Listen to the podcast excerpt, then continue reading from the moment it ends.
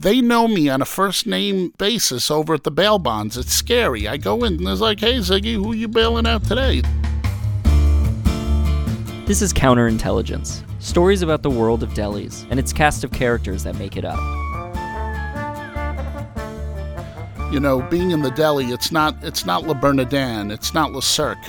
You know, it's it's it's not that fancy. We got a little bit more rougher characters working for us.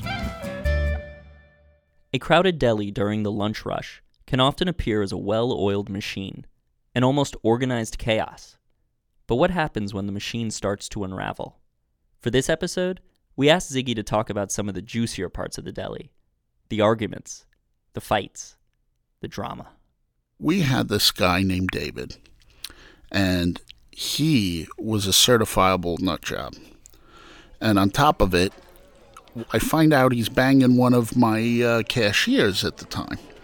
So, my ex business partner, Kenny, he obviously didn't like it. He en- I believe he ended up marrying her. And I think they ended up having a kid. But let's get back to the story. So Kenny had a very sharp tongue, and he would talk before he would think.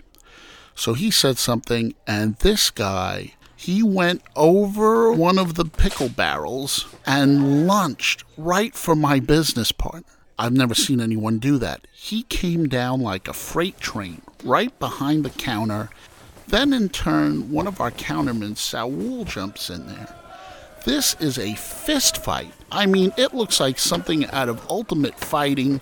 Things are going over in the middle of service at dinner time. I am in shock. I jump back there and I can handle myself. So basically, I somehow grabbed this guy, David, threw him in a corner, grabbed my business partner, threw him out, got Saul in a corner too, and I looked at everybody and I said, No, this will not happen. We do not need to subject customers to this. This is not Fight Club. No way. So uh, Saul was about to open his mouth. I go, eh, there's no Fight Club. Absolutely not. Meanwhile, we had no choice but to get rid of David because he was a psychopath. He was a good waiter, but he was a psychopath. Ziggy has to make sure that everyone in his restaurant is always being taken care of.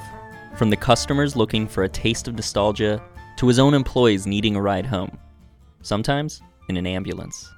One of our biggest characters that we have in our restaurant is a gentleman named Danny. Danny loves the restaurant and cares about it so much. But Danny is one of the most complicated persons there ever is he can be happy one day and he can be depressed the other day and he can be snippy and and and and be your best friend that's just how complicated he is well yesterday he was so upset and god knows what's going on in his head about a neighbor his or whatever it is all of a sudden he just dropped down outside while he was checking an order and he was hyperventilating like nobody's business. I've never seen anyone do it. It was like, and I was like, what the hell's going on? I mean, he goes like this. His eyes are closed. He's going, he's convulsing. Thank God one of my managers, Michael, jumped in, was holding his hand, closing his eyes.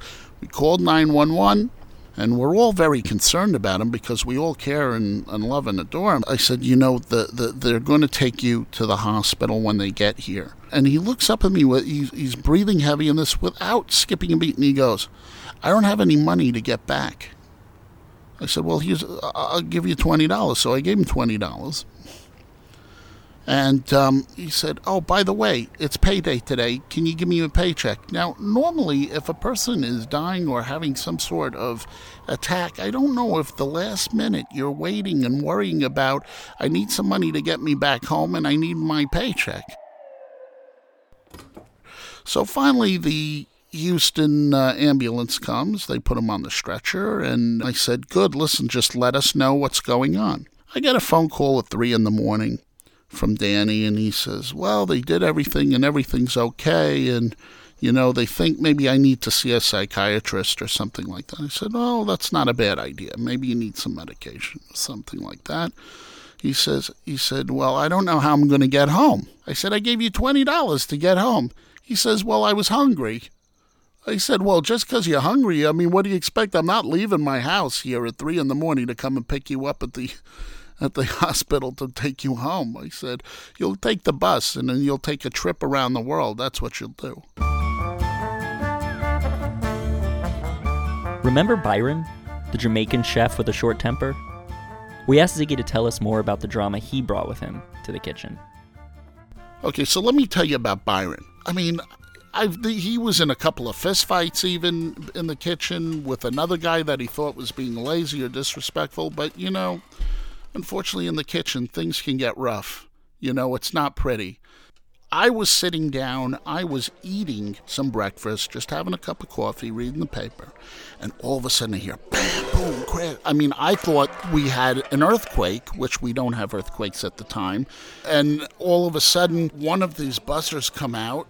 He can't speak very good English. He grabs me. I come in there, and I swear to God, it looked like something out of, you know, Sinbad. I saw two guys with knives. They are going at it. It's Byron and this Guatemalan dishwasher. Forget about the knives are clanging. Everything's going up like this. I don't want to get in the middle because, frankly, I don't want to be circumcised again. Thank God. Thank God we had a hose in there where that would help clean the pots. You know when they say like you know you got to spray two fighting dogs with like water? That's what I did. I hosed them both down. Thank God. It calmed things down. We had to fire the Guatemalan guy out of there because naturally we're not going to get rid of Byron, of course, because he's too valuable. So we kept Byron, and everything came down. But you know that's the one thing he had a temper and he could do that. But that only happened once. Thank God. Counterintelligence was produced by Mike Svalin and me, Taylor Magenheim. The show was mixed by the talented Katie Best. Our theme song is L'chaim by Kevin MacLeod, and you can find it on Incompetech.com.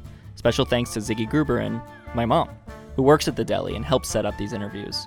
Also, check out Deli Man, a documentary about the inspired operators that keep the great food and tradition of Jewish deli in America alive, featuring our favorite deli owner, Ziggy Gruber. You can get the film on Amazon, iTunes, and Google Play. And lastly, if you like this series, please subscribe to us on iTunes and leave us a rating. It really helps others find this podcast as well. Thanks for listening. Next time on Counterintelligence. I go, Are you crazy? I need my waffle mix and I need it now.